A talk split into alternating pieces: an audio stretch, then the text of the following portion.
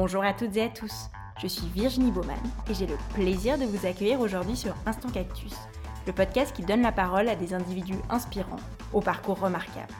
Leur point commun Ils ont su croire en eux afin de prendre leur envol et mettre en scène leur passion, talent, conviction et potentiel. Au-delà d'une simple valorisation de ces vécus passionnants, Instant Cactus se veut aussi une exploration des réflexions et questionnements qui ont jalonné leur chemin. En espérant que leurs parcours et leurs mots vous insufflent l'envie de prendre votre envol, je vous souhaite une très belle écoute. Pour ce nouvel épisode, je m'entretiens avec Thibaut Trancard. Thibaut a perdu la vue en 2006, à l'âge de 14 ans, suite à un double cancer de la rétine. Cela ne l'empêche pas de pratiquer le ski, tout d'abord pour ses loisirs, puis en compétition. Dans cet épisode, il nous raconte son histoire et ce défi sportif qui l'a conduit jusqu'en Coupe d'Europe. Bonjour Thibaut, merci beaucoup d'avoir accepté mon invitation aujourd'hui. Mais écoute, merci à toi. Je vais te laisser te présenter parce que l'introduction est très sommaire, mais euh, peut-être euh, voilà, te présenter dans les grandes lignes et nous raconter comment tu as décidé de te lancer dans le ski de compétition tout en étant non-voyant. Bah alors euh, voilà, je m'appelle Thibaut, je suis de Genève et puis j'ai toujours skié donc depuis que je suis tout petit. Et à cette époque-là, ben, je skiais avec un œil parce que j'ai perdu le premier œil euh, donc à cause d'un cancer de, la rétine. Et j'ai perdu l'œil gauche quand j'étais tout petit, donc j'ai toujours vu que d'un œil. Euh, mais ça m'a pas empêché de me mettre sur les skis, enfin de mes parents de me mettre sur les skis et tout ça. Et, et jusqu'à mes 13 ans, ben, je skiais avec euh, un œil, mais je voyais très très bien. J'ai fait un effet secondaire, des traitements euh, par la suite, du coup, ma vue est tombée vraiment. Euh, je suis devenu vraiment très très malvoyant. Ça, c'était pendant ma 13e année. Et un an après, ben, c'est là où ils m'ont enlevé le deuxième œil, du coup, donc exactement le même cancer, hein, qui était venu dans l'œil droit à l'âge de 5 ans. Donc ça a été 9 ans de traitement. Et puis là, ils m'ont tout enlevé, donc c'est là où je suis devenu complètement aveugle. le ski, ça fait partie des choses que j'ai vraiment tout de suite avec mon père comme guide, et, mais vraiment qu'en tant que loisir. Hein. C'était vraiment pour faire les deux heures de sport le week-end, mhm. euh, le samedi et le dimanche. J'aimais pas du tout ça, le sport. Ah, c'est vrai, c'était pas du tout ton truc. Non, du tout. Euh, le ski, c'était vraiment juste pour euh, le délire avec les potes. quand tu, voilà, c'était exactement vraiment le loisir. Et puis c'était deux heures le samedi, deux heures le dimanche, c'était le sport de la semaine. Quoi. Après, ben voilà, euh, mon père a été mon premier guide, et puis ensuite c'est un ami de, de la vallée de, de, Chamonix, donc là on a notre chalet qui a, qui a repris le dossard, et avec lui ça a tout de suite cliqué. Bon, moi j'avais 15 piges à ce moment-là, lui il en avait 11, donc euh, il y avait aussi un peu ce côté euh, inconscient. Ouais. On faisait les choses et c'était vraiment chouette et avec lui ça a vraiment très bien cliqué. La première fois qu'on a mentionné les jeux, ben, c'est justement c'est avec lui et c'est quand après deux ans, deux ans de ski ensemble, ben, dès qu'on faisait une belle descente, donc on avait nos égos qui crevaient un peu le plafond. On se disait, mais il faudrait qu'on fasse les Jeux paralympiques. Mais ni lui ni, moi n'avions une moindre idée de quoi on parlait. Puis le temps est passé. Moi, je suis parti à l'université après pendant euh, de 2011 à 2015, donc euh, à Montréal. Donc j'ai mis vraiment le ski de côté pendant ces 4 ans. Et c'est en fait euh, une amie des parents qui m'avait interviewé Noël de ma dernière année à l'Uni, donc Noël 2014. Et elle m'avait demandé qu'est-ce que tu veux faire après l'uni? Et c'est vrai que sur le coup, j'ai ça a pris un peu de cours et j'ai j'ai juste j'avais pas vraiment de réponse et je sais pas pourquoi ça m'est passé euh, par la tête. Je me suis dit, ben, j'ai repensé à toute cette histoire des, des Jeux paralympiques. Hein.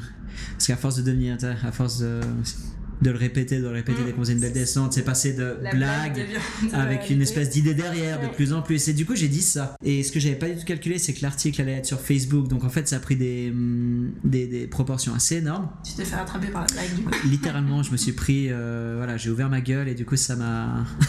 J'avais euh, des préparateurs physiques avant même d'être, de, de finir l'uni, avant même d'être rentré à Genève. J'avais déjà énormément de gens qui étaient emballés. Donc du coup, euh, j'ai fini l'Uni en, en, juin 2015 et, je suis rentré à Genève euh, et me suis lancé après bah, en automne, au mois d'octobre. J'ai commencé les entraînements. Et à la base, je pense que j'avais une vision. Bah, déjà à la base, j'avais pas la moindre idée de, ce dont je parlais. Enfin, je connais les Paralympiques. Ouais. et puis surtout les Paralympiques, je connaissais que dalle. Moi, j'étais mm. pas du tout. J'étais un résidu de soirée à ce moment-là. Hein. C'était vraiment euh, le Montréal. Donc, enfin, voilà, ça, pourrait être l'équivalent de Lausanne ici. Quoi, donc c'est il euh, n'y avait pas vraiment de, de, de, fonds sportifs du tout. Et, et à la base, je m'étais dit, bah, 2018, et après on passe à autre chose. J'avais une vision vachement CV de la mmh, chose. Mmh, mmh. Et, de fil en aiguille, bah, je me suis pris au jeu.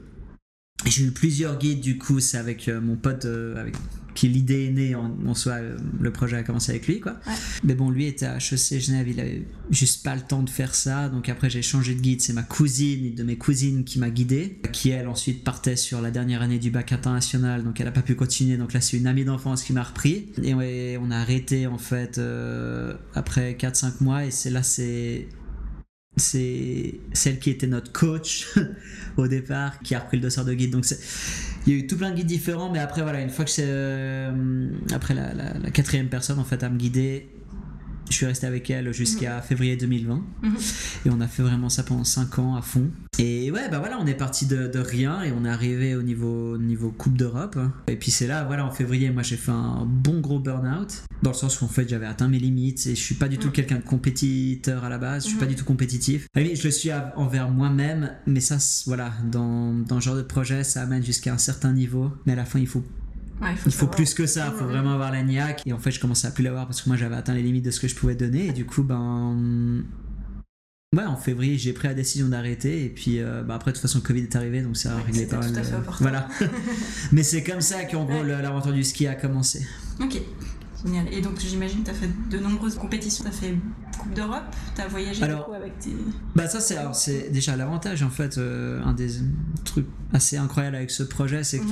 euh, mes parents ont un chalet à Chamonix, donc moi j'ai toujours skié qu'à Chamonix. Et évidemment dès qu'on a un chalet, on va, on va pas skier ailleurs. Euh, donc j'ai, quelques fois à Verbier parce qu'on avait des potes là-bas, mais sinon c'était vraiment Chamonix tout le temps.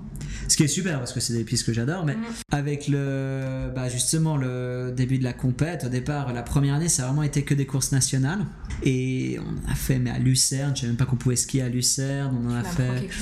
Ouais, au Liechtenstein aussi, on, avait été. Donc. Euh, déjà là, ça m'a, ça m'a fait découvrir le ski un peu autre part que, que dans le massif du Mont Blanc. Mhm. Après, ben, je suis entré dans le, les cas de la relève de l'équipe suisse paralympique de ski, où là j'ai fait donc les premières courses internationales. La première, elle est en Hollande dans un grand dôme, mais j'avais jamais skié en intérieur. Ouais. en Hollande Ouais, bah c'est adossé à une colline qui doit probablement être sous le niveau de la mer, mais c'est. Mm, mm. Voilà, ça fait une. Mais c'est. Mm, quand on y pense, jamais je me, enfin jamais j'aurais pu imaginer faire quelque chose comme ça. Alors après, c'était pas, voilà, c'est de la neige à canon posée sur une plaque de glace. On a l'impression de skier dans une piscine. Le son, il est hyper étrange. Enfin, c'est, mais c'était, c'est juste l'expérience est assez chouette. Puis après, on a pu, voilà, on a commencé un peu à bouger partout en Europe, beaucoup en Autriche, mhm. en France. Euh, et puis plus on avançait, ben voilà, on est, euh, on a commencé à aller aussi en Europe de l'Est, euh, des entraînements en Italie. Ben, Il y avait chaque été les entraînements sur fait. Et puis au final, en 2018, ben, évidemment, on n'a pas été pris pour les Jeux parce que c'était un peu court. C'était beaucoup trop court et moi j'avais zéro expérience. Mais du coup, ça nous a permis de partir six semaines aux États-Unis, dans le Colorado et l'Utah, incroyable. Donc c'est. Ouais, c'est des choses, j'aurais jamais fait ça sans ce projet de, ski. Euh, Donc ça se compte en dizaines de compétitions, j'imagine. Oui, alors oui, c'était des compétitions. Bon, c'est le, le, rythme, j'aurais jamais imaginé ça, c'est mm. hyper, hyper violent. cest dire c'est. Hum, c'est vrai quand, quand on prend toutes les années, donc en, ouais, en 4 ans et demi, il y a eu que je veux dire, les seules vraies vacances que j'ai j'ai complètement vu décrocher en fait c'était euh, c'était deux semaines en 2019 2018 quand on est parti sur un bateau en Grèce c'est parce qu'on était mhm. sur un bateau en Grèce il n'y avait pas de réseau et tout mais c'est le seul moment en fait où j'ai complètement décroché mhm. euh, parce que sinon on est toujours en train de penser à il y a l'aspect sportif mais il y a tout l'aspect aussi euh, administratif hein. il y a la recherche de, sponsors c'est des budgets mais tellement énormes fallait trouver les moyens de le faire la saison mhm. La préparation physique, j'imagine. Il y a toute la oui, toute préparation physique, il y avait le coaching mental, enfin il y avait mm. énormément de choses. Euh, c'est un boulot, c'est littéralement. Ah, c'est un, job à plein temps. C'est ouais, ouais, c'est vraiment un job à plein temps. Donc. Euh, ouais, je pense que l'investissement autant physique que mental, il est énorme, donc il faut effectivement tenir la durée. Et puis en fait, là, c'est vrai que c'était pas tant le burn-out, il était pas tant physique, il était surtout mental. Mm. En fait, j'avais moins d'énergie, j'avais moins mm. la motivation, et en fait, à l'instant, il n'y a plus la motivation le corps, c'est bah, surtout qu'en fait, il n'y a plus de résultats, ça stagne, et puis en fait, ça. Euh, ouais, y a, y a... c'est de la frustration plus qu'autre chose. Et à la fin, on arrive à un stade où, au final, c'est vrai que ce que je disais avec ma guide, c'est mm. on arrive à un stade où les seuls qui peuvent vraiment nous prendre tout ce qu'on a fait, c'est nous si on s'obstine. Enfin, si on s'obstine et qu'on arrive dans le truc, ben voilà, euh, on, on, va juste plus vite dans le mur. Ouais, Et à partir de là, ben, on commence à se demander qu'est-ce qu'on a foutu ces 5 dernières années, est-ce que ça en valait la peine et tout ça. Et ça, Mhm. c'est terrible parce qu'au final. Euh, On commence presque à dénigrer à Bah, valeur. Ouais, un disons qu'on commence à s'enlever ce qu'on a fait Mhm. ces 5 ans parce qu'on est frustré sur le moment. Et c'est vrai Mhm. que quand on voit ce que ça nous a. En tout cas, moi, ce que ça m'a apporté d'un point de vue personnel et professionnel, ben, c'est juste énorme. Donc voilà, maintenant, c'est. hum, C'est aussi une sacrée décision d'arrêter, donc il faut laisser aussi un peu le temps. Mais Oui, c'est comme pour tout, c'est une rupture. C'est aussi le départ de, de quelque chose. Bah, c'est, après, Ouais. c'est une transition. C'est... Mais c'était, une, c'était cinq années de folie. Et j'ai vu que tu avais participé, je regardais d'ailleurs un, un Creative Morning à Genève. J'imagine que tu as aussi d'autres occasions de prendre la parole pour partager ton histoire, peut-être pour les recherches de sponsors. Je sais Alors, comment ça se passait. mais- On, on faisait un- je faisais un peu ça, ou on faisait, hein, on a fait des Mhm. interventions, euh, une ou deux interventions, Mhm. euh, les deux en tandem. Euh, sinon, moi, c'est quelque chose, bon, ça, c'est depuis l'Uni, en fait. Bah, à McGill, en fait, j'ai fait business, mais le seul truc Mhm. que tu apprends vraiment, au final, dans ce bachelor, c'est comment présenter et défendre tes idées et tout. Je travaille, mais Mhm. c'était surtout, voilà, mm, prise de parole en public, et c'est quelque chose que j'ai beaucoup aimé, et enfin que j'ai appris à beaucoup aimer, en fait. Mhm. C'est vrai que c'est maintenant, c'est quelque chose, sur le long terme, c'est ce que c'est ce que je veux être, en fait. C'est vraiment euh, conférencier. Ouais. Donc c'est important pour toi de prendre les- la parole de- Oui, Ouais. tout à fait. dans une visée de sensibiliser les gens. Bah, Il y a tout en fait. Il y a, il y a l'aspect sensibilisation Mhm. bah, vis-à-vis de l'handicap. Ouais.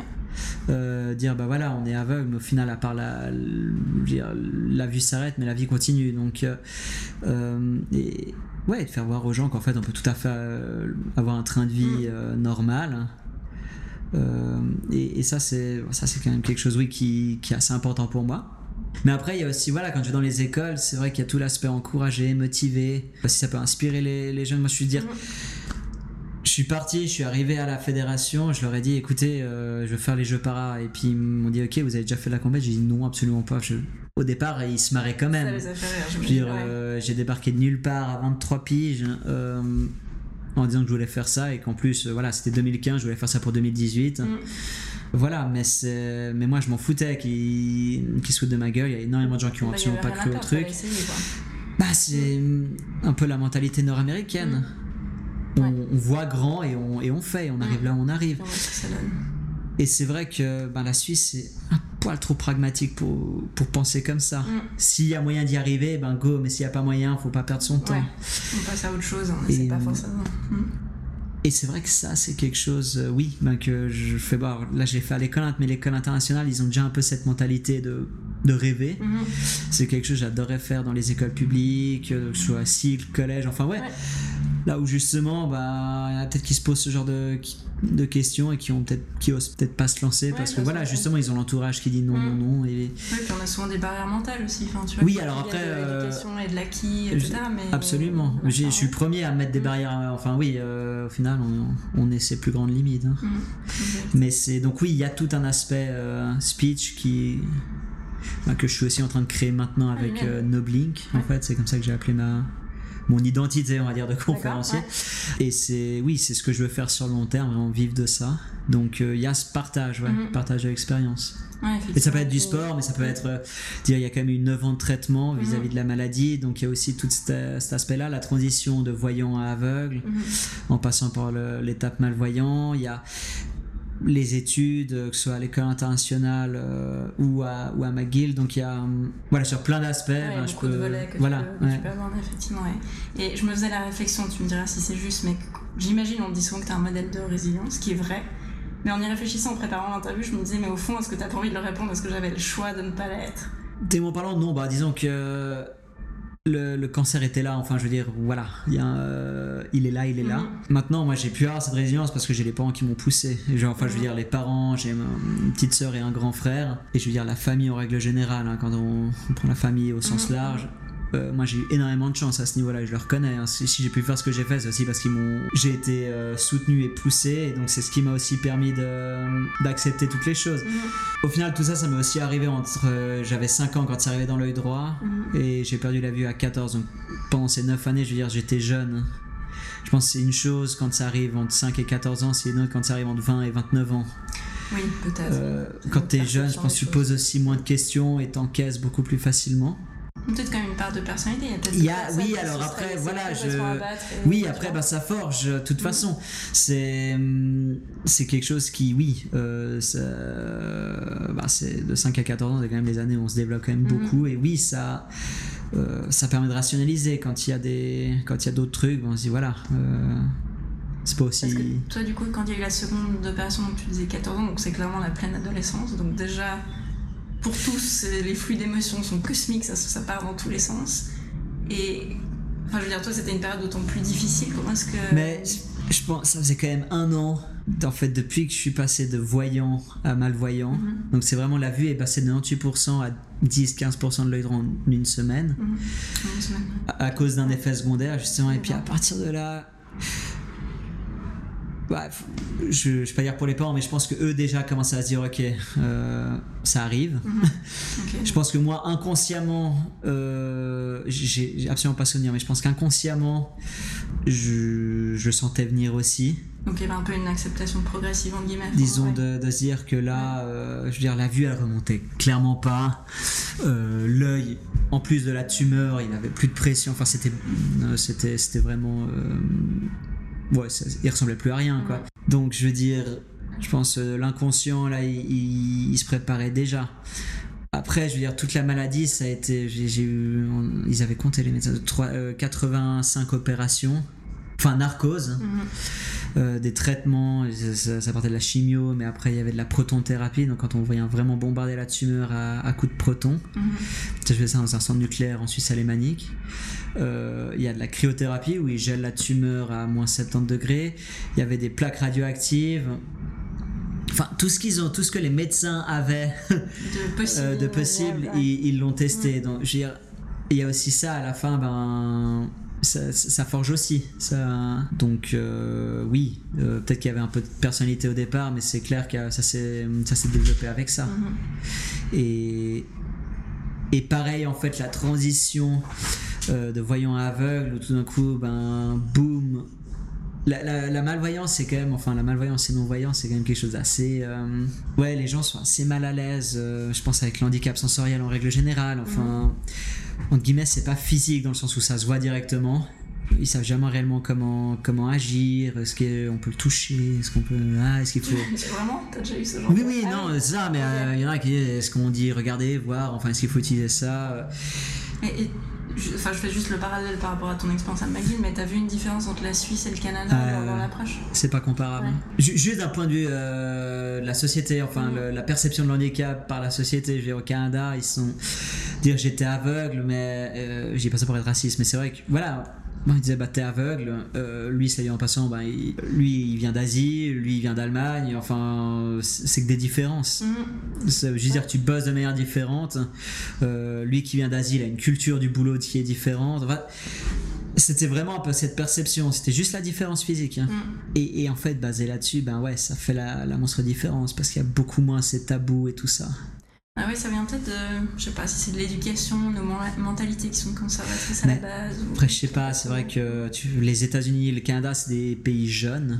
Parce que Peut-être moins de stigmatisation aussi de la différence, peu importe comment tu caractérises cette différence. Ben, ap- alors, dire, je sais absolument pas si c'est ça, mais bon, on prend la Suisse romande.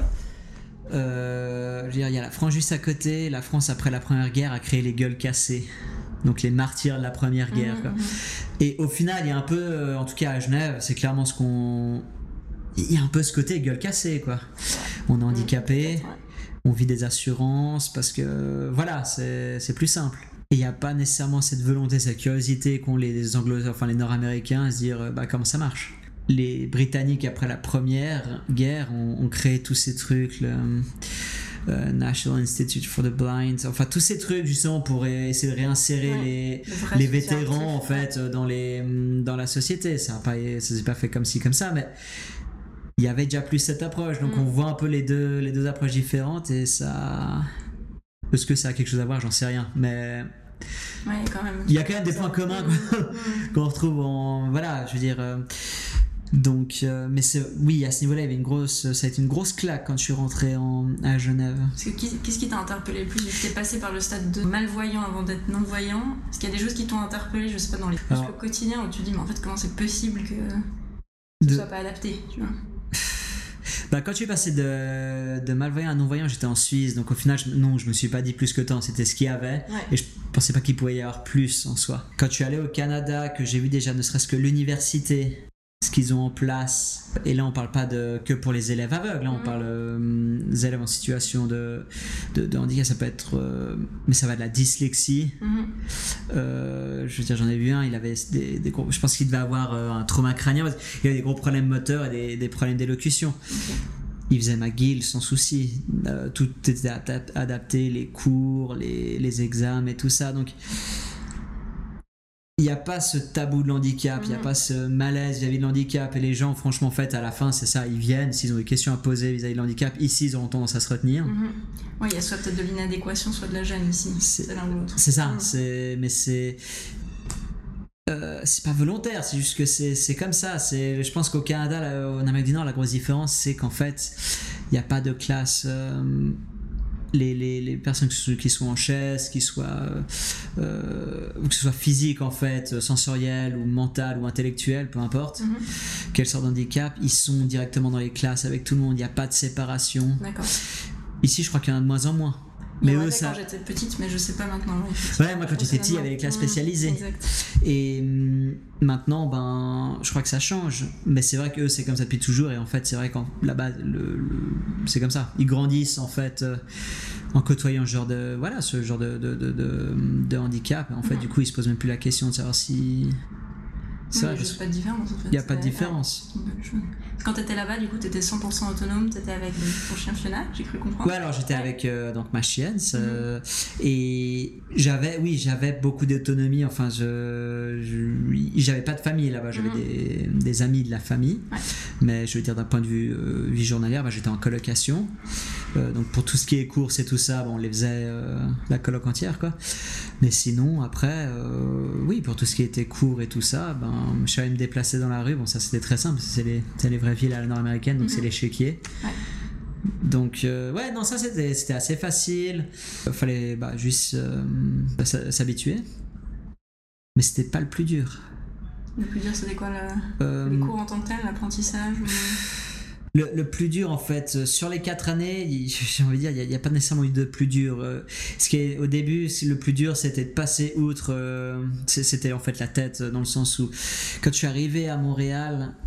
Le, le premier jour, on est allé voir justement les, ma conseillère justement dans ce, ce bureau pour les élèves en situation de handicap. Et elle nous avait montré un peu toutes les installations sur le campus à disposition, dans les bibliothèques et tout ça. Et c'est Mhm. là où j'ai réalisé vraiment la taille du campus. Et c'était tellement grand. Euh, je veux dire, c'est 150 bâtiments. Ah, wow. Bon, euh, en tout, peut-être que le campus où j'étais, il devait y en avoir 120, quoi. Du coup, on sent passablement insignifiant. Et c'est vrai que là, là j'ai eu, euh, pendant le premier jour, pendant un moment, j'ai eu, mais qu'est-ce que j'ai foutu Enfin, qu'est-ce que je suis venu foutre ici? Et en fait, le plus dur, ça a été de passer ça. Mais c'est, en fait, après, c'est très vite passé. Une fois qu'on arrive en résidence, on réalise qu'on est 300 par résidence. Ouais, enfin, super ambiance, j'imagine. Déjà Ouais, ça, et puis en fait tout le monde est dans la même Mm, situation, ouais, on soit aveugle ou pas aveugle, je veux dire, enfin tout le monde est en mode. Il y a une super entente, il y a une Mm. super. euh, et puis l'Uni, c'est géré. De toute façon, après, il y a eu Froche, le week-end de bienvenue, où Mhm. c'est au final euh, les 2, 3, 4e années qui disent bienvenue aux premières, où au final, c'est 4 jours de, de grosses fêtes. hein. grosses fêtes, hein. Donc euh, une fois que voilà, une fois que toute cette semaine est passée, ben en fait après on est dans le on est dans le truc. Ouais. C'est vrai que le système anglo-saxon, enfin moi j'ai étudié à Londres, mais du coup t'as aussi beaucoup plus ces projets de groupe, donc l'insertion elle est- plus simple parce que tu rencontres directement plein de gens. Donc, euh, Ouais, il y a vraiment ce côté euh, c'est sympa en fait parce que c'est ça on devient très vite pote avec des deuxième, troisième, quatrième. Enfin, il y a pas ce côté euh, dernière année donc on est un peu les il y, a- pas ce côté snobinard des Ouais. dernières, il y a pas ce côté bizutage Mm. aussi. euh, donc c'était hyper sympa. Mais voilà donc ça c'est passé très vite. Mais je pense que ça a été ça le plus dur après.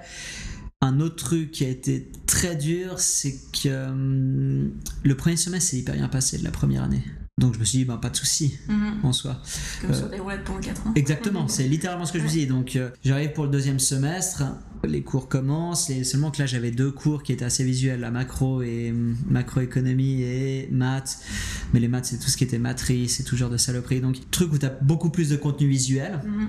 Et j'avais pas réalisé en fait euh, à quel point les examens allaient être un peu tricky. Ok. Qu'entre temps, t'avais appris le braille ou je me rappelle tu m'avais dit que Oui, alors, au euh, tout début, non, c'est Le, braille, je l'ai appris au tout début Ouais. parce qu'il faut l'apprendre, mais je l'ai à l'instant où j'ai eu l'ordinateur, j'ai arrêté d'apprendre le Ouais. braille. Et maintenant, Ouais. j'ai un ordinateur, donc tu t'imagines vraiment le Dell, tout ce qui est plus basique, Mhm. sur lequel il y a un- une voix donc, qui s'appelle JAWS. Et c'est un programme spécialement fait donc de synthèse vocale pour les, pour les non-voyants. Mhm. Donc avec ça, tu peux. Donc ça te facilite, enfin, c'est mieux que le braille du coup en fait. Ça te facilite Bah, disons vie. Mm. qu'avec ça, tu vas deux fois plus vite qu'avec le braille. Mm. Et avec ça, tu vas quand même deux fois moins vite que quelqu'un qui voit. Parce que bon, bah, tu peux pas, entre guillemets, ta faiblesse, mais aussi ta plus grande force, c'est que tu peux pas scanner à travers Mm. les, les documents, lire en Mhm. diagonale, Oui, quoi. Donc t'es forcé de, de lire tout le truc. tout Ce le qui, contenu. Voilà, ce qui te. Des avantages, c'est que ça prend du temps. L'avantage, c'est que du coup, tu connais ton machin par Ouais, cœur. effectivement. Mais du coup, c'est vrai que le deuxième semestre a commencé, je me suis pas posé de questions. Et arrive le moment des examens finaux et j'en ai foiré deux sur, euh, sur quatre, hein. donc deux cours sur quatre. Mhm. Et c'est là où le, le bureau des élèves en situation de handicap a commencé à dire, à voir avec mes advisors de la faculté, ok, est-ce qu'il faudrait pas qu'ils changent de faculté? Euh, Parce que le fait est que, en fait, j'étais le premier aveugle à faire la faculté de business, pas le premier aveugle à faire McGill, mais le Mhm. premier dans la faculté de business. Donc eux savaient pas trop comment gérer, et moi non plus. Et, et là, du coup, ils ont, ils ont commencé à me dire, mais ok, il faut que tu changes de faculté. Et là, ça, ça a été un gros coup de massue en pleine gueule, parce que la raison pour laquelle j'étais au Canada, c'était pour éviter ce genre de situation, justement. où- Mais là, j'ai eu le soutien de certains profs avec qui je me suis très très bien entendu. Et après, ça a marché, mais ça. hum, ah, ça a été aussi une sacrée. euh, Une sacrée leçon entre guillemets d'humilité parce que je voulais pas demander de l'aide parce que je voulais Mm. montrer que j'y arrivais. Ouais. Parce qu'ici, évident si tu demandes de l'aide, tu fais j'avais l'impression de confirmer aux autres que je pouvais, qu'un aveugle Mm. pouvait pas le faire. Ah, Dans toute situation, c'est vrai que demander de l'aide, tu te sens vulnérable. Donc il C'est- faut accepter cette ça. vulnérabilité. Mais après, tu réalises que c'est Mm. pas une question de handicap, c'est une question Non. que n'importe qui. Exact. Et qu'en fait, euh, bah voilà, après, ben, ça a été une meilleure communication aussi entre le, le bureau, les, les nouveaux profs, euh, enfin avec tous les gens qui pouvaient m'aider, quoi. Et, et ça s'est beaucoup mieux passé après, mais c'est vrai qu'il y a eu cette, euh, cette fin de semestre euh, d'hiver de première année où ça a été, euh, là, ça avait été un coup au moral, ouais. En fait, c'est une prof qui m'avait dit qu'elle a eu cette discussion avec le bureau qui pensait. euh, Donc, c'est comme ça que moi j'ai été mis au courant. Et là, je dis à la prof Enfin, ouais, moi j'étais venu pour faire cette faculté, j'ai aucune envie de faire droit ou relations internationales Mhm. ou Sciences Po, ça me fait chier. Donc, je lui ai dit Non, moi je veux faire ça. Et elle a dit Ok, pas de souci, mais alors dans ces cas-là, il va falloir qu'on qu'on mette en place un système. Toi, il faut vraiment que tu sois honnête euh, sur ce que as, là où tu as besoin d'aide. Mhm. Et- Ouais, c'est pas évident de verbaliser toujours. j'avais déjà j'avais un peu l'habitude disons qu'en fait la différence c'est que j'avais déjà un peu cette habitude avec l'école internationale parce que j'avais une assistante Mhm. mais c'est l'assistante qui faisait tout le pont entre les profs et tout ça.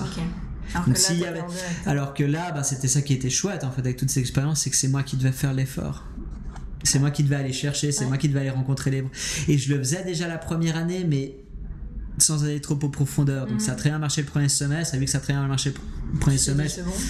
et, et le deuxième, olé olé. Donc du coup, ouais, c'est là où j'ai aussi appris, voilà. euh, Et puis au final, après ça donne une routine. Euh, les Ouais. six semestres qui ont suivi, plus ouais, les huit semestres qui ont suivi. À la fin, ça devient une routine. Je sais exactement quoi demander. Je sais Mhm. exactement quel est le timing pour avoir les livres à temps et tout ça. Et ça a hyper bien marché. Alors il y a quelques calls à comptage. J'ai jamais été un pro, donc euh, bon, c'est pas passé la première fois, c'est passé la deuxième fois. la finance et, et tout ça, bon ben. Voilà, ce qui est sympa, c'est qu'on peut aller parler avec le prof et on peut vraiment expliquer. Enfin, il y a beaucoup. Je connais pas le, le système ici, hein, mais je suis sûr que c'est la même chose. Mais voilà, ce qui est sympa, c'est l'échange que tu peux avoir avec les profs. Et s'ils voient que tu te donnes de la peine et que tu essayes à fond, ben ils. Mhm. Ils ont aussi envie de donner. Voilà, ils ont aussi pense, envie ouais. de donner et puis ils peuvent Mm. comprendre certains des challenges et du coup euh, ça passe. Donc ça, ça a été, euh, Ouais, c'était incroyable. Et puis du coup ça a marché et puis euh, et puis du coup ben, c'est c'est vrai que la graduation c'était vachement sympa. Ils avaient fait une toge pour Fiona. Donc on est monté les deux sur le podium. C'était le premier euh, premier aveugle qui graduait de, de faculté Ouais. de business. Donc c'était hyper cool. J'imagine. Ouais, c'est Enfin, disons, euh, c'est hyper gratifiant. Il y a l'ego qui, alors là, euh, il crève à fond le plafond. Mais c'est, voilà, ça a marché et puis c'était, c'était vraiment génial. Ouais, ouais, c'est un succès.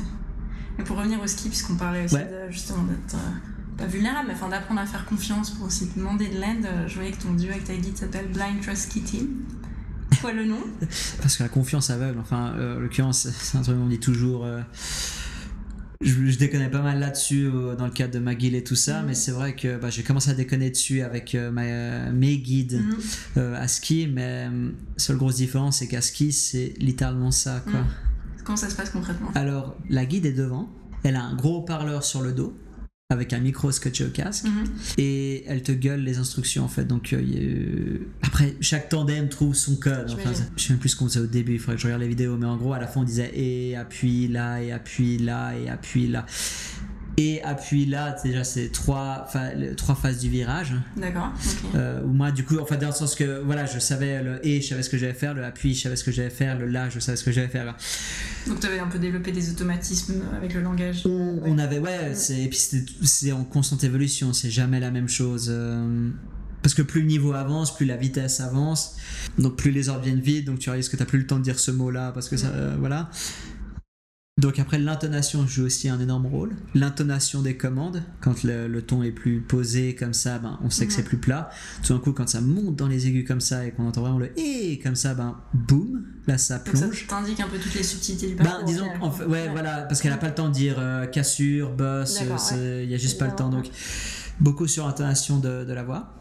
Et après, ben ouais, non, c'est, disons que la confiance jouait un, euh, joue un rôle, mais juste énorme dans le ski, euh, parce qu'il n'y a pas de contact avec le guide. faut faire confiance. Ça, se développe, euh. enfin, ça se construit. J'imagine que tu as la confiance initiale que tu places en la personne que tu as choisie, mais. Alors, ça, après, voilà, c'est encore une fois, on a, enfin, quand on voit pas, ben, je veux dire que c'est un truc, là, on parle du ski où ça peut être, entre guillemets, un peu plus considéré comme extrême. Mm-hmm.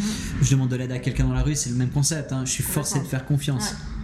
Donc, c'est-à-dire que la personne, elle peut m'amener n'importe où, euh, ça peut ne pas être l'endroit du tout, enfin, euh, elle peut me paumer complètement.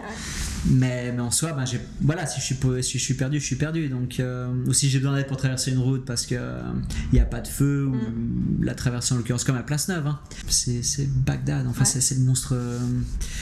Déjà, il n'y a aucune traversée qui est droite, donc c'est toujours un peu en arc de cercle. Les voitures, elles accélèrent quand, on, quand elles nous voient traverser. Mhm. Il y a le tram, il y, a les, y a les vélos qui envoient du lourd aussi maintenant. Donc ce que je veux dire, c'est que. la confiance, de toute façon. La confiance, elle, est, elle est, hyper importante. Et le matériel, parce que tu m'avais dit la première fois qu'on s'est parlé, ça a quand même un peu évolué. Tu m'avais parlé d'un lab à l'EPFL, je crois. Il y a pour le, le micro, parce que voilà, ça c'est le plus grand truc, c'est vraiment le truc chiant au niveau du matériel, parce que le reste du matériel, c'est vraiment du matériel de compète euh, comme les valides, enfin, je il n'y a rien de. Mais le micro, ça, c'est le truc, ça bug tout le temps. C'est pas fait pour être dehors dans des températures. Euh, euh, peu importe le système, donc on est passé par un site coréen, mais on a réalisé que le micro était pas assez fort. Ensuite, il y avait au début du projet, il y avait le PFL qui voulait qui s'intéressait. La règle est que ça doit être l'outil qu'on a. On peut avoir n'importe quoi, mais il faut que ce mm. soit accessible sur le marché le PFL, il partait sur un truc alors qui avait l'air incroyable comme ça, avec des, des capteurs sur les, sur les cuisses et tout ah ça. Oui, niveau 8 déjà de. Ah ouais, non, mais là, bah, le PFL, quoi. Enfin, on avait besoin juste d'un truc qui fasse du volume, mais. et des capteurs, sur les, des, des, émetteurs sur, euh, sur ma guide, des récepteurs sur moi pour que je puisse sentir, le, en fonction de l'effort de ma guide, justement, ressentir avec des vibrations l'effort ah, que j'ai. Ok. Ouais, enfin, ouais. poussé, quoi. On n'a jamais, on jamais fait ça parce que après, il fallait lever les sous pour ça. Et nous, on a été déjà tellement pris par notre levée de fonds en soi qu'on pouvait pas lever un, autre, euh, un autre budget. Euh, mais donc après, on est passé par des, des, des trucs italiens qui ont bâtiment bien marché une année. Après, on est passé par un, on est passé par un magasin de musique à Carouge qui nous avait filé un ampli de guitare euh, portable. Mm-hmm. Donc ça, ça a constamment évolué. Et à la fin, ben, on avait l'HESSO, euh, l'HESSO du Valais, mm-hmm. l'autre école d'ingénieurs, quoi, qui eux, c'était voilà, c'était impliqué, avaient commencé à créer tout un sound système qui quand il marchait était incroyable, mais euh, était aussi très poussé technologiquement parlant, on va dire. C'est des ingénieurs du son qui l'ont fait, donc ça pouvait pas être un... Du coup, c'est tellement poussé qu'en fait, ça devient un peu compliqué, mais... Mm. C'est vrai que d'un point de vue clarté, d'un point de vue précision du son, c'est eux qui nous ont fourni le meilleur, la meilleure chose. Après, ben voilà, fallait que ça tienne les moins, les, les moins beaucoup, fallait l'humidité, mm, mm. euh, la neige, enfin voilà, ouais. Ça, il nous a lâché plusieurs fois. Ok, au final, il faire les choses trop pointues ou trop complexes, ça a d'autres contraintes, c'est pas toujours. Non, tout à fait. Bon, après, on parlait, tu vois, on parlait avec d'autres tandems. Euh, il n'y a pas beaucoup de tandems aveugles. Hein. Quand mhm. nous, on était dans le circuit euh, international chez les hommes, on était deux tandems aveugles sur une trentaine, de tandems dans la catégorie aveugle malvoyant. Mhm. Donc euh, tous les autres, non, quoi que deux ou trois, je crois qu'il y avait un... Il y a un moment, il y avait un tandem chinois, mais je sais pas s'il avait continué après. Quand on a commencé, il y en a un peu plus, mais ils ont tous euh, arrêté, mais ils ont tous eu des problèmes. Le micro, les problèmes de haut-parleurs, c'est un truc, voilà, quand euh, pour le moment il n'y a pas une technologie euh, qui permet de. C'est que souvent que des trucs bidouillés. Mm. Et t'as jamais eu, parce que tu disais la confiance à la voix, mais d'accidents ou de, de chutes trop graves Ah, j'ai eu des. Des chutes, j'imagine, il y en a, mais comme tout le monde. Mais... J'ai eu de la chance, je me suis jamais vraiment blessé, brisé un, un os ou commotion ou quoi. Je veux dire, les pires que j'ai eu, c'est des euh, sur le sur le tibia, des hématomes sur l'os ou leur- sur le, enfin des inflammations des muscles à ce niveau-là. Mais il y a eu des chutes, ouais, ouais. Non, il y a eu des chutes. Euh, je veux dire, dans les portes, j'étais, j'ai jamais réussi à avoir ce relâchement comme en ski libre quand on, on, on pratiquait la technique. Où justement, je peux me dire, de toute façon, je vois pas les portes, donc go.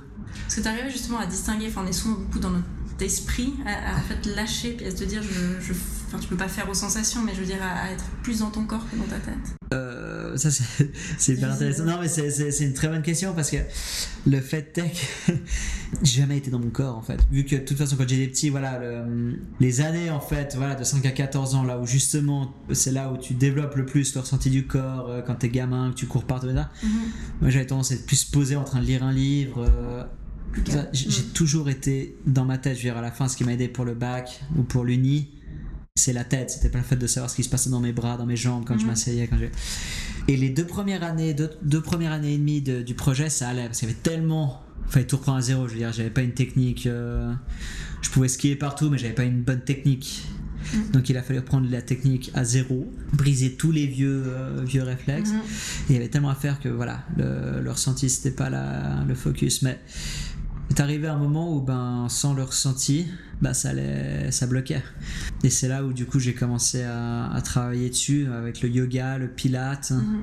pas mal le reiki aussi. Enfin voilà, à, à faire des choses pour plus avoir le ressenti, mais j'ai Mhm. jamais dire euh, quand je compare avec euh, les autres de l'équipe qui eux skient depuis qu'ils sont tout petits dans le- d'un point de vue enfin qui compètent Mhm.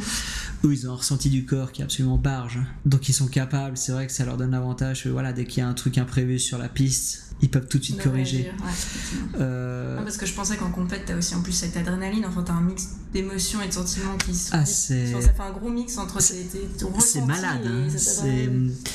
Alors euh, quand t'es dans le cabanon de départ hein, c'est juste malade t'as vraiment le je veux dire t'entends le cœur battre aux Ouais. oreilles T'as un mélange de stress et d'adrénaline. Et puis après, quand me- ma guide faisait le 3, 2, 1, go, enfin le compte à rebours, là c'est tellement. C'est prenant, c'est poignant. hein, je veux dire, ça te prend au trip. euh, et quand t'entends le go, tu pousses. Et en fait, c'est juste.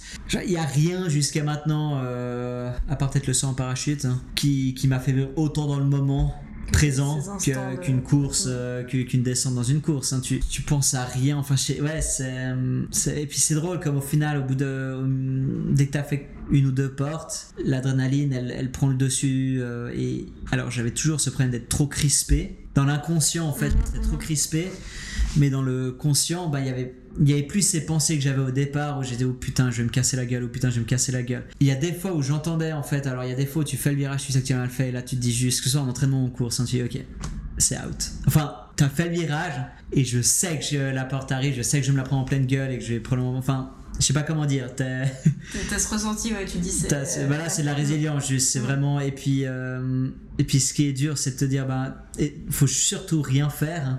Parce que si c'est de freiner tout ça, ça c'est limite plus dangereux. C'est Donc, t'as meilleur ouais. temps d'enfourcher la porte ou alors de te casser la gueule et puis de te laisser faire. hein, Plutôt que de. Essayer de résister. Mais c'est vrai que quand t'as fini une, une descente qui s'est relativement bien passée, je veux dire, moi, j'avais pas atteint le niveau où les descentes. Une descente qui se passait bien. C'était, c'était assez rare. Une descente vraiment où on arrive en bas avec le feeling où, oh putain, tu vois. Mm. Euh, Il y avait des, des bonnes descentes, mais il n'y avait pas les, les descentes incroyables où on sent juste trop bien. Il n'y en avait pas encore trop, il y en avait pas encore trop, mais c'est vrai que quand ça arrivait, c'est malade quand euh, tu passes à une arrivée Ah, et Le sentiment doit être. ah t'es Mm. t'es content. Et là, maintenant que tu as pris un autre cap, enfin une autre direction, est-ce que tu as des projets euh, que tu aimerais partager ici? Écoute, alors le, ce que j'adorerais faire là maintenant, c'est savoir si ça peut se faire en septembre sinon ben, plus juin prochain, ce serait le Mont Blanc. Ça, c'est vraiment quelque chose que j'ai envie de faire parce que j'ai grandi devant, donc euh, j'ai juste vraiment envie de le monter. Puis euh, bon, après voilà, d'un point de vue sportif, on va dire, il y a le Mont Blanc. Ce que j'ai très envie de faire aussi, c'est la course d'escalade que j'ai jamais faite, mais j'ai grandi au milieu du truc, donc euh, ben, c'est l'occasion de le faire. Sinon, comme autre projet, ben, il y a trouver un, un travail en entreprise, quoi. Mhm. Commencer ouais, à construire mon expérience. Fait, construire sur toutes les bases professionnelles que m'a amené le projet, tout ce qui est gestion de projet, Mm. me mettre dans un cadre d'entreprise et puis, euh, puis voilà, et puis commencer à faire mes speeches.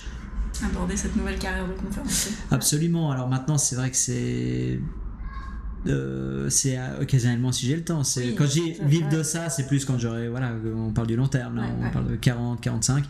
Mais, mais justement voilà, commencer à aller en donner à gauche à droite, voir si je peux justement mm-hmm. commencer à les faire dans l'école publique mm-hmm. et puis euh, et puis tout ça, ça fait pour le moment c'est ça des très beaux projets, je suis très admiratif pour Mont Blanc. Ah, mais bon. Ouais, mais là, je me base beaucoup sur le fait que je vois pas le, le vide, pas avoir le vertige. J'espère que ça marche comme ça, je suis absolument pas sûr que ça marche comme ça. on, verra. merci beaucoup. Mais merci à toi. On arrive ainsi à la fin de cet épisode. J'espère qu'il vous a plu. Merci beaucoup Thibaut pour ton accueil et ta participation. Vous pouvez retrouver Thibaut sur le site thibauttrancard.ch. Un grand merci à toutes et à tous pour votre écoute et je vous donne rendez-vous pour le prochain épisode.